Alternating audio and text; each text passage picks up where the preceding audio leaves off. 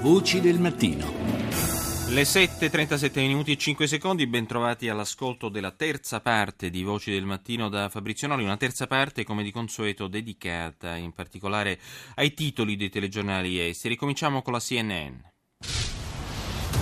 A history of drug abuse and mental illness. We're learning new details this hour about the Chattanooga gunman. Una storia di malattie mentali ed uso di droga. Arrivano nuovi dettagli nella vicenda dell'attentato di Chattanooga che ha causato la morte di quattro Marines la scorsa settimana. L'autore della strage, secondo il procuratore intervistato dalla CNN, era in cura per depressione e faceva uso di stupefacenti, come confermato anche dalla sua famiglia. Si parla poi dell'attacco nelle acque del Sudafrica di uno squalo ad un campione mondiale di surf che si stava esibendo in diretta TV. L'uomo, un australiano, ha respinto e allontanato il predatore. Infine, dalla Grecia il lunedì che vede la riapertura delle banche dopo settimane di chiusura. Cosa ci si deve aspettare da oggi? si chiede l'emittente americana. E passiamo a Fox News. Now to the historic agreement with Iran that limits Tehran's ability to develop a nuclear weapon in return for lifting economic sanctions. L'emittente filoconservatrice statunitense torna sull'accordo di Vienna sul programma nucleare siglato la scorsa settimana tra le sei superpotenze mondiali e Teheran. Il giornalista Chris Wallace nel suo approfondimento ospita ed intervista i due caponegoziatori, il segretario di Stato americano John Kerry e il segretario per l'energia Ernesto Moniz, che, che sostengono la necessità di far votare al Congresso un accordo che può cambiare il corso della storia e che il presidente presidente Obama sostiene fortemente. Passiamo alla BBC. Hello, this is BBC News, the headlines. The Japanese corporation Mitsubishi has publicly apologized for using American prisoners of war as forced laborers during the Second World War. L'emittente inglese, inglese dedica l'apertura alla società giapponese Mitsubishi che per la prima volta nella sua storia ha espresso pubbliche scuse per aver usato prigionieri di guerra americani durante la seconda guerra mondiale per lavori forzati. La maggior parte di loro veniva impiegata nelle miniere in cui operava la stessa società. Ieri la cerimonia ufficiale a Los Angeles in cui i più alti dirigenti della, appunto, della casa giapponese hanno incontrato uno dei rari prigionieri sopravvissuti, il 94enne James Murphy. E poi la Birmania, il generale Min Aung Hlaing, comandante in capo delle forze armate, l'uomo ancora più potente del paese asiatico, in un'intervista esclusiva alla BBC anticipa che rispetterà i risultati delle elezioni del prossimo novembre, anche se dovesse vincere l'opposizione. Il generale ha specificato che le consultazioni saranno comunque libere e democratiche ed esprimeranno la volontà del popolo birmano. Infine, il segretario della difesa americano è in viaggio in Medio Oriente per sostenere le ragioni dell'accordo appena siglato a Vienna con l'Iran sul programma nucleare nucleare. La prima tappa del suo viaggio è in Israele, dove il premier Netanyahu si è già espresso in modo estremamente critico nei confronti di questa intesa, definita un errore storico. E chiudiamo con Deutsche Welle. Greeks are being asked to tighten their purse strings in return for the country's newly agreed bailout package. They're facing higher taxes, spending cuts, lower pensions. But working on Sunday. L'emittente tedesca in lingua inglese torna sul tema della Grecia e racconta la realtà degli ateniesi costretti a stringere la cinghia per ottenere la terza tranche di finanziamenti dai creditori internazionali. Dovranno affrontare infatti un incremento delle tasse ed una pesante riforma delle pensioni. Intanto ieri la cancelliera tedesca Merkel in un'intervista all'emittente ARD ha negato che sia ancora sul tavolo l'ipotesi Grexit caldeggiata dal suo ministro delle finanze Schäuble, ma ha anche confermato che Berlino non intende tagliare il debito greco, ma solo concedere più flessibilità sui tempi di pagamento. Ha confermato che la classica riduzione del 30-40% non è possibile nell'attuale Unione monetaria e che sarà possibile parlare di scadenze e riduzione degli interessi solo dopo che sarà completato il programma di salvataggio da 86 miliardi di euro. E cambiamo completamente scenario e occupiamoci di Colombia. Lo facciamo con il professor Gennaro Carotenuto, docente di storia contemporanea all'Università di Macerata, autore di Figli di Desaparecidos e Fine dell'impunità in Argentina, Cile e Uruguay. Intanto, buongiorno professore.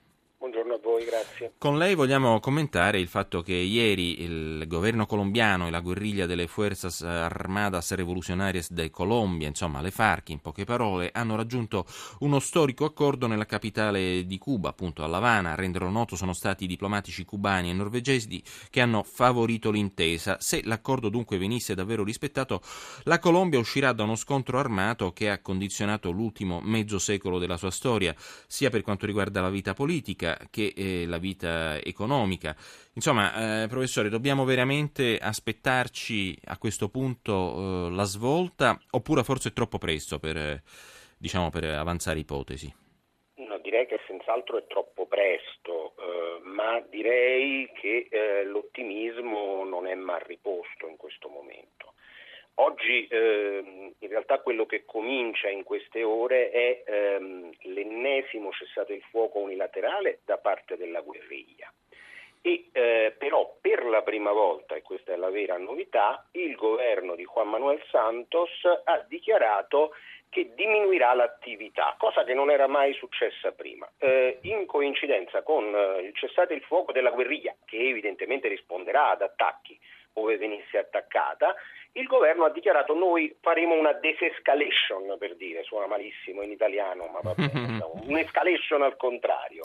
Senta professore, eh, però si sono susseguiti nelle ultime ore anche degli attacchi agli oleodotti da parte della guerriglia, quindi è un po' strano, forse era un modo per mettere pressione sui negoziati? Sulla beh, certo, negoziati? beh certo, no, perché la guerriglia fino a mezzanotte era in attività e l'ultimo attacco è stato a un um, impianto petrolifero sì. in particolare e ehm, che marca un po' alcune delle questioni delle quali si è parlato in questi mesi, soprattutto a Lavana, ma anche nel, nei media colombiani, eccetera, cioè che anche la questione ambientale con accuse reciproche, le accuse reciproche e la necessità di stabilire un contesto di fiducia eh, è probabilmente l'aspetto fondamentale. Io ricordo che nel 2001 eh, la, la, la, guerra civile colombiana dura da 50 anni, sì. con eh, diversi passaggi fondamentali. Negli anni 80 c'era stata la smobilitazione eh, purtroppo c'era stato anche lo sterminio del partito politico l'Unione Patriottica che si era formato nella guerriglia, in particolare con l'irruzione del tema del narcotraffico che prima degli anni Ottanta era un tema molto meno importante e con l'uso dei paramilitari che sterminarono quel partito, ci furono più di 5.000 morti, mhm. persone che avevano lasciato le armi o persone che le armi non le avevano mai prese e eh, ricominciò il contesto di guerriglia che non è già più da molto tempo quello della guerriglia veteromarxista che aspira certo. al potere, ma è un complesso, difficile e terribile conflitto per la terra dal quale milioni di contadini vengono espulsi, deportati, eccetera, e sono quelli che poi finiscono nella guerriglia, che sono finiti in questi anni nella guerriglia. Dopo il 2001, in epoca di George Bush, la guerriglia è improvvisamente diventata terrorismo nella, uh-huh. nella rappresentazione. Eh, dalla fine dell'epoca di Uribe e quindi alleato strettissimo con l'ex presidente statunitense George Bush, il terrorismo è ritornato guerriglia, è ritornato conflitto interno e quindi è stato possibile eh, ricominciare a dialogare. Uh-huh. Eh, evidentemente parliamo anche di rappresentazioni, in realtà le FARC erano sempre, pur essendo, avendo commesso anche dei crimini molto gravi, ma erano sempre rimaste espressione di un conflitto interno che si pensava di risolvere durante quell'epoca con la forza e che invece non può non risolversi con un processo di pace perché coinvolge le, le, le territori grandissimi, di grandissima estensione in Colombia eh, che mh, porta certo, all'interessamento di milioni di cittadini, la Colombia è un grande paese di più di 40 certo. milioni di abitanti e questo sta succedendo a Lavana da, da, dal 2012, quindi in pratica eh, quasi da, da, subito con un lungo periodo di colloqui esplorativi, da, quando c'è stato il cambio di potere eh, tra Uribe e quello che era stato esatto. il suo ministro della difesa, certo. un signore di destra eh, conservatrice ma senza i caratteri... Eh, più realista, definiamolo. Eh? Più realista mm. rispetto mm. a Uribe che voleva sterminare tutti. Certo. Senta, eh, la mediazione più importante eh, in questo caso tra le parti è chi, è chi l'ha svolta? Allora, il ruolo fondamentale viene assegnato a due paesi, che sono eh, Cuba e la Norvegia. Mhm. che sono i due paesi garanti. La maggior parte dei colloqui di pace e il ruolo diplomatico più importante è sicuramente stato svolto da Havana. In un contesto nel quale ci sono due paesi assistenti, eh, uno indicato, mentre entrambi hanno concordato su Cuba e Norvegia, ehm, il, le FARC hanno scelto il Venezuela come uh-huh. assistenti, il governo ha, ha, scelto il Cile. Tutto uh-huh. questo avviene con il supporto diplomatico di quello che ehm, io chiamo il concerto latinoamericano, quello che si è sviluppato negli ultimi 15 anni con le istituzioni eh, solo latinoamericane. L'UNASUR in questo momento è coinvolta, l'istituzione che fu creata da Kirchner argentino, Hugo Chavez, che anche certo. ha avuto un ruolo molto importante finché, finché c'è stato, e eh, UNASUR ha avuto un ruolo molto importante. A livello è una soluzione latinoamericana. Certo. È una soluzione latinoamericana. Grazie. Che porta, che, che porta comunque finalmente ad una possibile svolta. Ecco, diciamo c'è così. tempo, tempo, ma possiamo essere abbastanza positivi. Perfetto, grazie, grazie a Gennaro Carotenuto, docente di storia contemporanea all'Università di Macerata. Voci del mattino.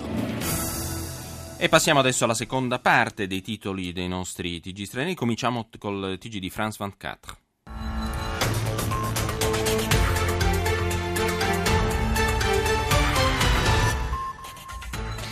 L'attaque contre des militaires algériens a été revendiquée par ACMI. Les djihadistes parlent de 14 soldats tués quand l'armée n'en confirme Attacco contro i militari algerini rivendicato da Al-Qaeda nel Maghreb. I jihadisti parlano di 14 soldati uccisi mentre i militari ne confermano 9. È comunque uno degli attacchi più efferati nell'ultimo anno e mezzo. La Grecia è in, apertu- in, attesa della riapertura delle banche. Una nuova settimana attende il paese e molte sono le voci che parlano di un cattivo accordo. E infine l'Australia, con centinaia di manifestanti anti-Islam che si sono scontrati in questo weekend in varie città con i militanti anti-islamofobia. Almeno cinque persone arrestate. Passiamo ai TG del mondo arabo con eh, Al Jazeera.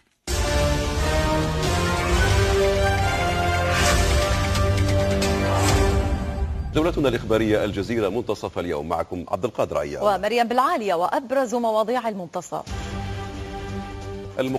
La resistenza popolare yemenita, così viene definita, quella degli Houthi riprende forza. Gli Houthi sciiti bruciano infatti a Taiz le riserve di petrolio. E poi nell'Ambari, in Iraq, uccisi più di 35 militari dell'esercito iracheno in attacchi e scontri contro l'organizzazione dello Stato islamico. Il capo di Stato Maggiore americano afferma che l'attacco a Ramadi è rinviato. Sei attentati simultanei emirati a Gaza contro Hamas e Jihad islamica. Gli autori sono ancora ignoti. Passiamo adesso ad Al-Arabia. إلى السعودية فالضربة الموجعة التي سددتها قوات الأمن السعودية للإرهاب إثر تمكنها من تفكيك خلايا إرهابية مرتبطة بتنظيم داعش تدار من الخارج. طبعا الداخلية أعلنت القبض على Imponente operazione di sicurezza in Arabia Saudita contro il Daesh, cioè lo Stato islamico, racconta questo servizio di Al Arabia, anche in risposta ai numerosi attacchi terroristici che hanno segnato l'Arabia Saudita in questi mesi. Oggi, sostiene l'emittente araba, ci sono i nomi e i volti di chi operava per radicare il terrore nel paese. 431 sono i militanti islamici arrestati e di nove diverse nazionalità. Tra gli arrestati almeno 144, eh, sottolinea al-Arabia erano impegnati in attività sui social network per reclutare nuovi seguaci e diffondere l'ideologia jihadista del califfato di al-Baghdadi. Numeri davvero grandi che evidenziano il pugno di ferro contro il terrorismo per al-Arabia. E chiudiamo con la Cina, con CCTV.